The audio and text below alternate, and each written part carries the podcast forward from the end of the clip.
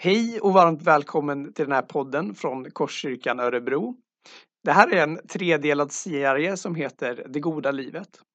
I den kommer vi ta avstamp i Bibeln och fundera på frågan vad är egentligen det goda livet? Och fundera på vad kan Bibelns texter säga till oss idag om det? Så hoppas du får med dig någonting från det här som bygger ditt liv, din tro. Så varmt välkommen att ta del och lyssna på detta. Ja, och de rösterna du kommer få höra i den här podden tillhör dels mig, eh, Jakob Gunnarsson, och jag är med här i Korskyrkan. Och den andra som man kommer få höra lite mer tillhör David Wilson. Jag är också med här i Korskyrkan och eh, jag läser teologi på Akademi för ledarskap och teologi, ALT. Och är inne på mitt tredje år. Ja, grymt. Vi kommer också gå igenom bara nu de tre delarna som här podden kommer ha, vad de olika avsnitten kommer fokusera på. Och i det första avsnittet, alltså det här avsnittet, kommer vi ha fokus på vad är det goda livet och ta avstamp i första Mosebok. Och där kommer vi fundera på frågor som vad innebär det att vara människa skapad i Guds avbild? Hur kan, en, hur kan man tro på en god Gud trots världens lidande? Och lite om tro och vetenskap. I det andra avsnittet så kommer vi fokusera på hur kan det goda livet se ut i min vardag? Och då kommer det vara mer fokus på andra Mosebok. Eh, och där är också en fråga vi kommer fundera på. Vad har andra Mosebok att göra med min telefon och mina bananer? Det är en jättespännande fråga, tänker jag. Och den tredje avsnittet kommer vi ha mer fokus på hur blir vi människor som inte bara vet vad det goda livet är, utan också faktiskt lever det. Så eh, det här kommer bli superspännande, så hoppas du vill vara med på det. Jag skulle vilja börja det här första avsnittet med att ställa dig några frågor, David. Eh, och då är, vad är det goda livet? Är det upp till oss att välja eller finns det en tanke med våra liv? Alltså med andra ord, finns det en mening med livet? När man funderar på den frågan tror jag att ett bra ställe att börja på är första Mosebok 1. Där det berättas om när Gud skapar människan. När Gud ska göra människan säger han Låt oss göra människor till vår avbild, lika oss. Guds tanke med våra liv är att vi ska vara hans avbild, att vi ska vara lika honom. Om det är meningen med våra liv så är några av livets viktigaste frågor Vad innebär det att vara Guds avbild? Vem är Gud? Och hur blir vi lika Gud? För att få en djupare förståelse av vad Bibeln svarar på de här frågorna kan vi få hjälp av forskare som studerar tiden när den skrevs. Mycket av det som jag kommer att säga i det här avsnittet är inspirerat av bibelforskaren John Walton. Guds ord om människan i Första Mosebok 1 är en del av berättelsen om hur Gud skapar himmel och jord. Berättelsen inleds med orden i begynnelsen skapade Gud himmel och jord. Och den avslutas med Detta är berättelsen om hur himmel och jord skapades. Den sista meningen syftar inte på det sista som händer i berättelsen, utan är en sammanfattande avslutning. På samma sätt tror jag att den första meningen inte syftar på det första som händer, utan är en inledning som introducerar vad berättelsen handlar om. Begynnelsen syftar inte på det första som händer, utan på hela den tidsperiod som beskrivs som en vecka. Om den här tolkningen stämmer så är berättelsens startpunkt inte vers 1 utan vers 2. Jorden var öde och tom och djupet täcktes av mörker och en Guds vind svepte fram över vattnet. När berättelsen börjar var jorden öde och tom, eller formlös och tom som de flesta engelska översättningar väljer att översätta den här versen. Världen var i tillstånd av icke-ordning, ett kaos, som symboliseras av mörkret och vattnet. I Bibeln brukar havet symbolisera kaos, den del av världen där Gud ännu inte skapat ordning. Den här berättelsen handlar alltså inte om att Gud skapar världen ur intet. Den handlar om hur Gud skapar ordning kaos. Av den formlösa och tomma jorden skapar Gud det som är gott, vackert och det som ger förutsättningar för liv. Den bibliska skapelsetron, att allt gott i vår värld kommer från Gud och att livet är en gåva från honom, är något som inbjuder till förundran, tacksamhet och tillbedjan. Första Mosebok säger inte att Gud skapar ur intet eller var den formlösa och tomma jorden kommer ifrån. Men av andra bibeltexter kan vi dra slutsatsen att det var Gud som gjorde materian, som var i icke-ordning. Så varför skapade Gud inte en färdig värld? Om Gud vill skapa en kruka kan han skapa en lerklump ur intet och göra en kruka av lerklumpen. Men om Gud skapar lerklumpen ur intet kunde han ju lika gärna ha skapat den som en färdig kruka. Så varför skapar Gud världen av kaos istället för att skapa en färdig värld från början?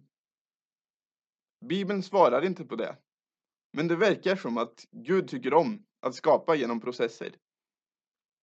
Till och med när Jesus gjorde ett under och gjorde vatten till vin så valde han att inte skapa vin ur intet i tomma krukor utan säger först åt tjänarna att fylla dem med vatten och förvandla vattnet till vin. Ibland sätter man ju upp Bibelns alltså skapelseberättelse och eh, evolutionsteorin som motsatser. Men vad innebär den här bibelsynen och den här skapelsesynen du presenterar för hur du ska se på evolutionsteorin? Jag tror att författaren till första Mosebok inte var intresserad av att beskriva de processer som Gud använde för att skapa världen. Därför lämnar Bibeln oss fria att bedöma vetenskapliga teoriers trovärdighet utifrån de vetenskapliga bevisen. Men hur blir det då med eh, lidande till exempel? Att man brukar ju säga att lidandet kom in i världen efter syndafallet och innan fanns det inte. Vad, vad betyder det då? Evolutionsteorin skapar problem för den kristna läran som säger att lidande och död kom in i världen genom människans syndafall. Men att det skapar problem för en kristen lära innebär inte nödvändigtvis att det skapar problem för Bibeln. Redan en av medeltidens stora teologer, Thomas av Aquino, trodde att lejonen inte åt grönsaker före syndafallet. Men varför väljer Gud att skapa världen på ett sätt som orsakar lidande och till och med död? Det som orsakar lidandet är världens brist på ordning. Kaoset som representeras av havet. Och när Johannes ser en vision om framtiden i Uppenbarelseboken 21 ser han en förvandlad jord där havet inte längre finns. Och döden ska inte finnas mer och ingen sorg, ingen gråt och ingen plåga. Och Jesaja säger att vargen och lammet ska beta tillsammans och lejonet äta hö som oxen. Bibeln svarar inte på varför Gud tillåter lidande. Men den säger att lidandet en dag kommer att ta slut. Första Mosebok kommer ge oss fler frågor om Gud och lidande, så det är ett ämne vi återkommer till. Men vi började studera den här berättelsen med frågan Vad säger den om människan som Guds avbild? Gud beskrivs som någon som skapar ordning i kaos. Och genom att skapa människan till sin avbild tror jag att Gud har delegerat en del av sitt eh, skapelseverk till oss. Vi ska vara Guds medskapare och delta i Guds verk att skapa det som är gott. Det här ser vi flera exempel på i Första Mosebok 4. Kain bygger en stad och vi kan läsa om människor som är boskapsskötare, spelar harpa och lyra och tillverkar redskap av koppar och järn. Några exempel på väldigt olika saker som visar på bredden i vad det innebär att vara Guds medskapare. Idag ser vi många exempel på människans förmåga att vara Guds medskapare. Människan har gjort stora framsteg i till exempel vetenskap, demokrati och ekonomi. Vi har skapat eh, fantastisk musik och storartade konstverk. Mänskligheten har byggt upp ett stort välstånd för många människor. Men berättelsen slutar inte med att Gud skapar människan. På sjunde dagen vilar Gud. Det betyder inte att Gud inte gör någonting. Gud upprätthåller ordningen som han har skapat. Men Gud upphör med sitt verk att skapa ordning i kaos. Men varför gör han eh, det då? Alltså det finns ju fortfarande eh, svält, jordbävningar, sjukdom, död. Varför slutar Gud skapa ordning då, när han gjort det innan? En dag kommer Guds skapelseverk att bli klart och Gud kommer upphöra med att skapa ordning i kaos för alltid. För det kommer inte längre finnas något kaos. Därför upphör Gud med att skapa, som ett tecken på framtiden, när Guds skapelseverk är klart. I kapitel 2 formar Gud människan av jord och sätter mannen i Edens lustgård. En del moderna västerländska läsare tolkar den här berättelsen som att Gud använder jord som material för att tillverka människan och att alla människor härstammar från Adam och Eva. Eftersom det inte stämmer med vad vetenskapen säger om människans ursprung drar en del slutsatsen att Bibeln inte är sann. Andra drar slutsatsen att det vetenskapen säger om människans ursprung inte är sant. Men eftersom att det här är en text som är skriven i en annan kultur och en annan tid och dessutom på ett annat språk bör vi först fundera på om vi tolkar texten som de första läsarna tolkade den. Ett sätt att göra det är att titta på hur de hebreiska orden används i andra delar av Gamla Testamentet. Ordet forma används ofta om Israel och det innebär inte att Israels folk inte är födda som alla andra människor. Och ordet som översätts eh, med jord används även i psalm 103 och här översätts det med mull. Ty han vet hur vi är skapade. Han minns att vi är mull. Människans dagar är som gräset. Hon spirar som blomman på marken. Så sveper vinden fram och den är borta. Platsen där den stod är tom.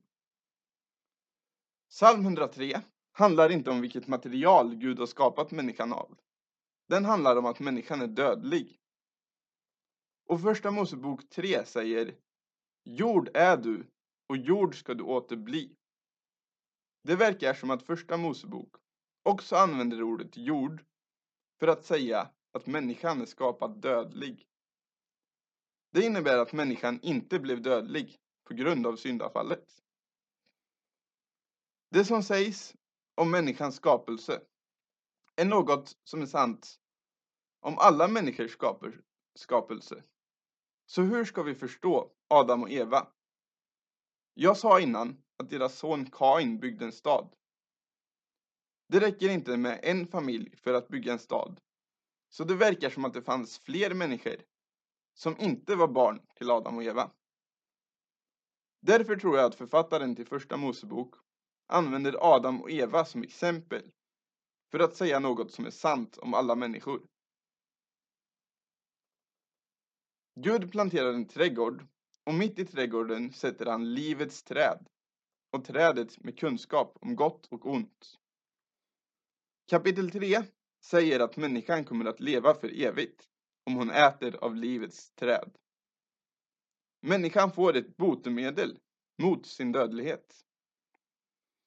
Om träden i trädgården säger Gud, du kan äta fritt av alla träd i lustgården, men av trädet med kunskap om gott och ont ska du inte äta. För den dag du äter av det ska du döden dö. Men där måste jag få fråga, är det inte som att Gud begränsar människornas frihet här? När han säger att de inte får äta av alla träden. Träden symboliserar människans möjligheter att välja.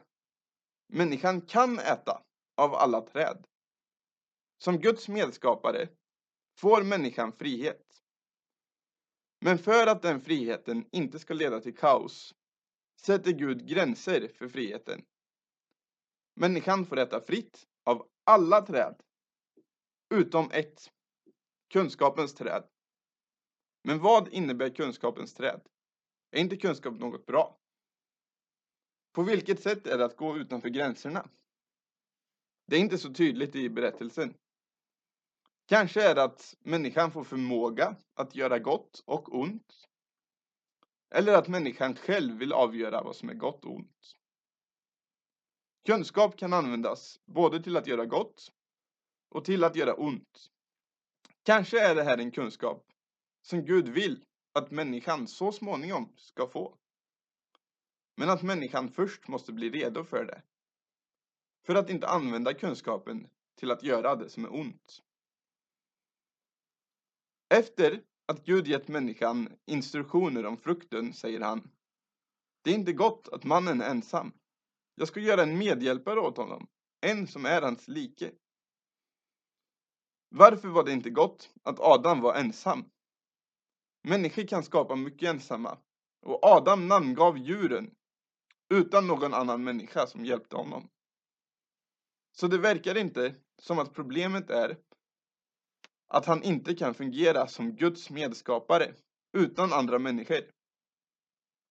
Vad vet vi mer om Gud än att Gud skapar?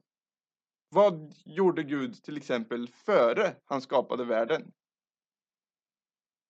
När Jesus ber i Johannes 17 säger han till Fadern Du har älskat mig före världens skapelse.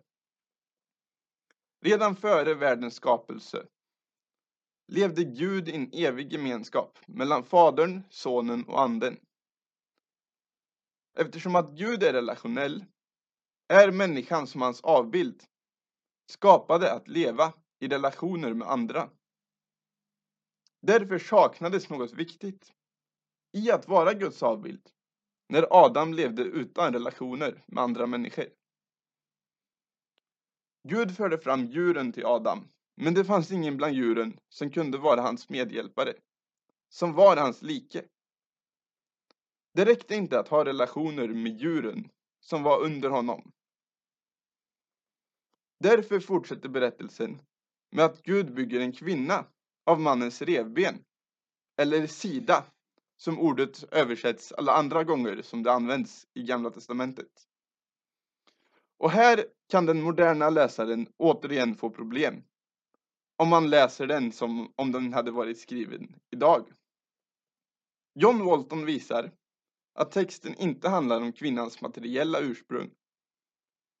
Den handlar om att Gud ger mannen en uppenbarelse om att kvinnan är hans like, att hon är jämställd honom. Något som åtminstone i teorin är självklart i vår tid. Men när det här skrevs så var det en väldigt radikal tanke. Att människan är skapad till man och kvinna verkar alltså vara en viktig del i att vi är skapade till Guds avbild. Och det här ser vi redan i kapitel 1 där det står Gud skapade människan till sin avbild. Till Guds avbild skapade han henne. Som man och kvinna skapade han dem. När mannen fått sin uppenbarelse om kvinnan säger han den här gången är det ben av mina ben, kött av mitt kött. Och så lägger berättaren in en kommentar om äktenskapet. Därför ska en man lämna sin far och sin mor och hålla sig till sin hustru. Och de ska bli ett kött. När vi läser det här kanske vi tänker att om man inte flyttat hemifrån när man gifter sig så är det hög tid att göra det. Men när det här skrevs så var det vanliga att frun flyttade hem till mannen och hans föräldrar. Så det här handlar inte om vem mannen ska bo med. Det handlar om lojalitet och prioriteringar. Nu ska mannen flytta sin starkaste lojalitet från sina föräldrar till sin fru. Och de ska bli ett kött, en familj. Relationen mellan mannen och kvinnan är tänkt som en avbild av relationerna mellan fadern, sonen och anden. Och det tror jag att alla relationer ska vara. Adam hade kunnat få en vän och den relationen kunde ha fungerat som en avbild av Gud. Men för att människan ska vara Guds avbild räcker det inte med relationer mellan människor. Det behövs ytterligare en relation. I Johannes 17 säger Jesus, och detta är det eviga livet, att de känner dig, den enda sanne guden och honom som du har sänt, Jesus Kristus. Den Gud som skapat hela världen har skapat oss för att lära känna honom. Och för att vi ska kunna bli lika Gud så behöver vi känna Gud. Att vara Guds avbild handlar alltså om tre områden. Att vara Guds medskapare, att leva i relationer med andra människor och i relation med Gud. När Gud skapar världen finns det ingen som hindrar Guds verk. Men när Gud gör människan till sin avbild och ger henne en del av sin makt kommer ormen in i berättelsen. Ormens makt ligger inte i dess styrka, för den har ingen egen makt att förstöra Guds skapelse. Men genom sin listighet försöker den få människan att missbruka sin makt och vända sig från Gud. Det gör den genom att tala till kvinnan. Jag tror att den väljer att vända sig till kvinnan eftersom kvinnan, till skillnad från mannen, inte själv hade hört Guds förbud mot att äta frukten. Ormen får kvinnan att tro att Gud vill undanhålla något gott från dem. Och det får människan att äta av den förbjudna frukten. Människan går utanför gränserna och sätter sig själv i centrum. Och det skadar människans förmåga att fungera som Guds avbild. När de hör Gud vandra i trädgården gömmer de sig. När människan vill vara sin egen herre blir Gud ett hot och de drar sig undan relationen. Kvinnan skulle vara mannens like, men nu säger Gud att mannen kommer råda över kvinnan. Inte för att Gud vill att det ska vara så, utan som en konsekvens av att människan åt frukten. Även människans uppdrag att råda över skapelsen påverkas. Om livets träd säger Gud, människan har blivit som en av oss, med kunskap om gott och ont. Nu får hon inte plocka och äta också av livets träd, så att hon lever för alltid. Människan fördrivs från trädgården och förlorar botemedlet mot sin dödlighet. Där har jag en fråga. Varför gör Gud så? Ta bort möjligheten för människan att bli kvitt sin dödlighet, det botemedlet som livets träd ändå utgör. Jag tror att de flesta inte skulle vilja ha det här livet med alla dess problem och bekymmer för alltid.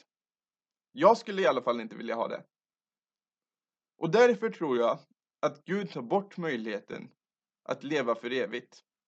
För att skadan inte ska vara permanent. Men som vi kommer se i det sista avsnittet så kommer livets träd att komma tillbaka. Och i nästa kapitel ser vi ytterligare konsekvenser av människans fall. När Kain mördar sin bror Abel. Idag ser vi många exempel på hur människan går utanför de goda gränserna och misslyckas i att vara Guds avbild. Trots det stora välståndet som människan har byggt upp så är 45 miljoner människor på gränsen till svält. Samtidigt som nästan en tredjedel av världens mat kastas. I Kinas teknikindustri är det vanligt att människor tvingas jobba 12 timmar om dagen, 6 dagar i veckan. I december 2020 kollapsade 20-åriga Fei efter ett långt arbetspass. Sex timmar senare var hon död.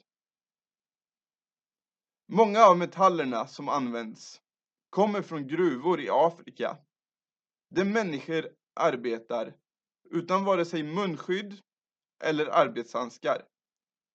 Och där barn, så unga som sju år, arbetar i det som anses vara en av världens värsta former av barnarbete. Allt det här är för att vi ska kunna köpa billiga datorer och telefoner. Vår livsstil orsakar klimatförändringar som leder till översvämningar och torka som drabbar världens fattigaste länder hårdast. Rina i Bangladesh hade ett bra liv på landet. Men på grund av översvämningar tvingades hon lämna sitt hem och flytta till ett slumområde. De första tre åren tvingades hon och hennes barn att bo på gatan. 2050 beräknas 200 miljoner människor ha flyttat av klimatskäl enligt en rapport från FN. Vår livsstil gör att människor dör. Hur kan Gud tillåta det här? Varför griper Gud inte in när vi skadar varandra? Varför hindrar inte Gud Kain från att mörda sin bror? I kapitel 6 ser Gud att människornas ondska är stor. Och nu kommer äntligen ett ingripande mot ondskan. Men det är inte det ingripandet som vi hoppades på. Gud sänder en översvämning som gör slut på allt levande. Utom Noa och hans familj. Gud utplånar ondskan och för världen tillbaka till havets icke-ordning. Man kanske skulle kunna likna skapelsen med en dator som fått ett virus och nu gör Gud en systemåterställning och börjar om från början. Men det var ju inte det här vi ville. Vi ville att Gud skulle gripa in mot Kain, men inte mot Abel. Men även Abel bidrog till världens ondska. För att utplåna ondskan fullständigt skulle Gud behövt gripa in även mot Abel. För även om vi gärna vill dela in människor i goda och onda, gör vi alla både gott och ont. Vi är alla en del av problemet. Men kan verkligen alla där förtjänat översvämningen? Och Guds ingripande, det drabbar ju liksom barn som är oskyldiga, alltså oskyldiga barn. Eh, hur kan Gud göra så här? Det är en svår fråga. Och många i Bibeln brottas med frågan om hur Gud kan orsaka eller tillåta att oskyldiga får lida. En av dem är Jobb. Jobb var en bra man som eh, gjorde det som var gott. Men trots det drabbas Jobb av den ela olyckan efter den andra. Han blir av med allt han äger. Hans barn dör. Och han får en svår sjukdom. Så Jobb protesterar och säger att han inte har förtjänat sin olycka. Och Gud svarar Jobb, var var du när jag skapade jorden? Har du någonsin kallat fram morgonen? Kan din tanke fatta jordens vidd? Gud ger ingen förklaring till varför Jobb har fått lida. Gud påminner Jobb om hur liten hans kunskap är jämfört med Guds kunskap. Jag tror att Jobs bok hjälper oss att förstå att vi inte kan säga att universums skapare inte kan vara god. För människan kan inte ha den kunskap som krävs för att säga det. Men att veta att det kan finnas ett svar på varför Gud tillåter lidande. Räcker det verkligen för att vi ska kunna tro på en god Gud? Jag tror inte det. Så hur kan vi fortsätta tro på en god Gud trots allt som pekar på motsatsen? Hur kunde Israel tro på en god Gud trots att de gång på gång blev besegrade av sina fiender? Israel är alltid ärliga med verkligheten. Många av deras texter frågar hur Gud kan tillåta att de drabbas av svåra lidanden. Men de ser ständigt tillbaka på vad Gud har gjort i deras historia. Framförallt på hur Gud under den första påsken visade att han är mäktigare än farao genom att föra dem ut ur Egypten. Men vägen till friheten gick genom havet och öknen, genom världens kaos. Och på grund av det som Gud hade gjort i historien vågar Israel trots omständigheterna tro och hoppas på att Gud återigen ska gripa in och befria sitt folk. Och som kristna ser vi tillbaka på den första kristna påsken när Jesus besegrade döden. Men hur kan vi veta att Jesus har uppstått från de döda? För det första så finns det goda historiska belägg för att Jesus dog och begravdes. Att graven två dagar senare var tom. Och att hans lärjungar hävdade att de hade mött honom uppstånden. De var så övertygade om att Jesus hade uppstått att de var beredda att ge sina liv för den tron. För det andra vittnar mängder av människor i hela världen om att de har fått sina liv förvandlade av Jesus idag. Ett av de mest kända exemplen i Sverige är Sebastian Staxet. En del är människor med stora problem, som Sebastian. Men alla är inte det. Charlotte var en framgångsrik dansk journalist och var inte en andlig sökare. Men efter att hon fick ett möte med Jesus, som hon inte kunde förklara på något annat sätt, kom hon till tro. Kombinationen av de historiska beläggen för uppståndelsen, andra människors erfarenheter av Jesus idag och mina egna erfarenheter av vad Jesus har gjort i mitt liv gör mig övertygad om att Jesus har uppstått. Och därför tror jag på Bibelns löfte att Gud en dag ska göra det som han gjorde med Jesus. Med hela världen. Och att havet inte mer ska finnas. Genom att se på Guds verk i historien och hoppas på Guds framtid tror jag att vi trots världens lidande kan tro och lita på att Gud är god. Men då har jag en fråga. Eh, för berättelsen om syndafloden, det är ju inte bara ett moraliskt problem som eh, du ändå presenterat ändå var svar på perspektiv hur man ska förhålla sig till det. Det innehåller ju också en, ett problem, kanske vetenskapligt man skulle kunna säga. Där att det finns ju inget, av de forskare jag läst och hört så finns det inga belägg för att det skett en sån global översvämning. Och blir inte det ett liksom problem då för Bibelns trovärdighet om syndafloden? Om det inte finns några så vetenskapliga belägg för att det har varit en global översvämning? Första Mosebok beskriver syndafloden som en global översvämning. Men det måste inte innebära att den säger att översvämningen faktiskt var global. Jag ska ta ett modernt exempel från en predikan. Förra veckan stod jag utanför en vandaliserad matbutik och hörde ett droppande. Det var det enda ljudet i hela London. Alla som hör det här förstår att predikanten inte menar att det inte var några andra ljud i London. Predikanten använder en retorisk överdrift när han berättar om någonting som han har varit med om för att få fram en poäng. Enligt John Walton använder författaren till Första Mosebok överdrifter för att få fram en poäng i berättelsen om syndafloden.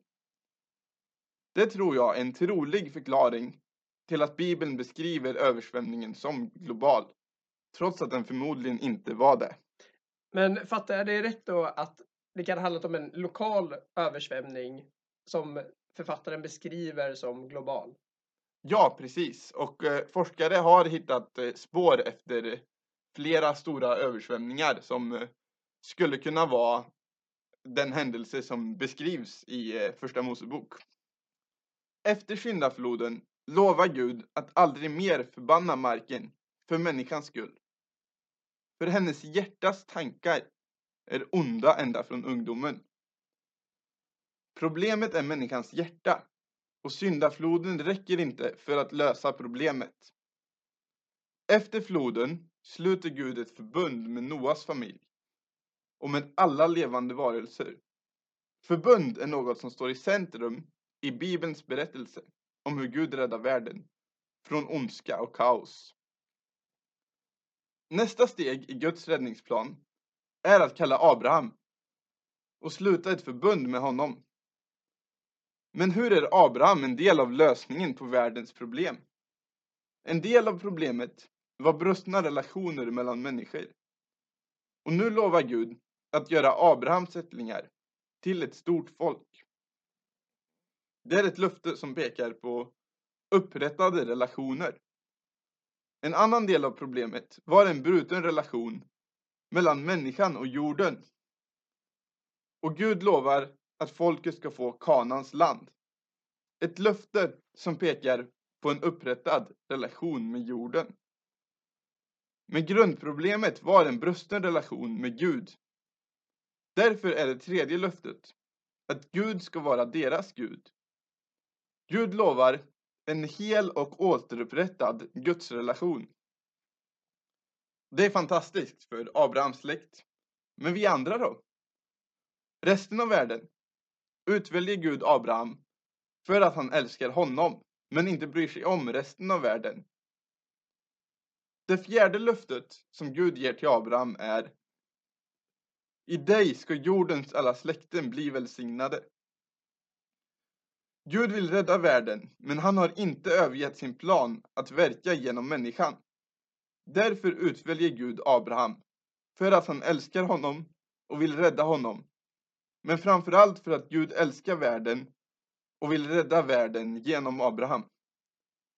På ett liknande sätt tror jag att vi som svarar ja på Guds kallelse Jesus är utvalda och räddade för att Gud älskar oss men också för att Gud vill rädda och återupprätta världen genom oss.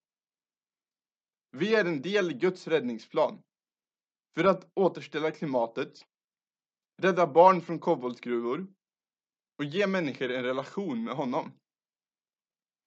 Men hur kan jag bli en del i hur Gud räddar världen? Hur ser det ut i min vardag?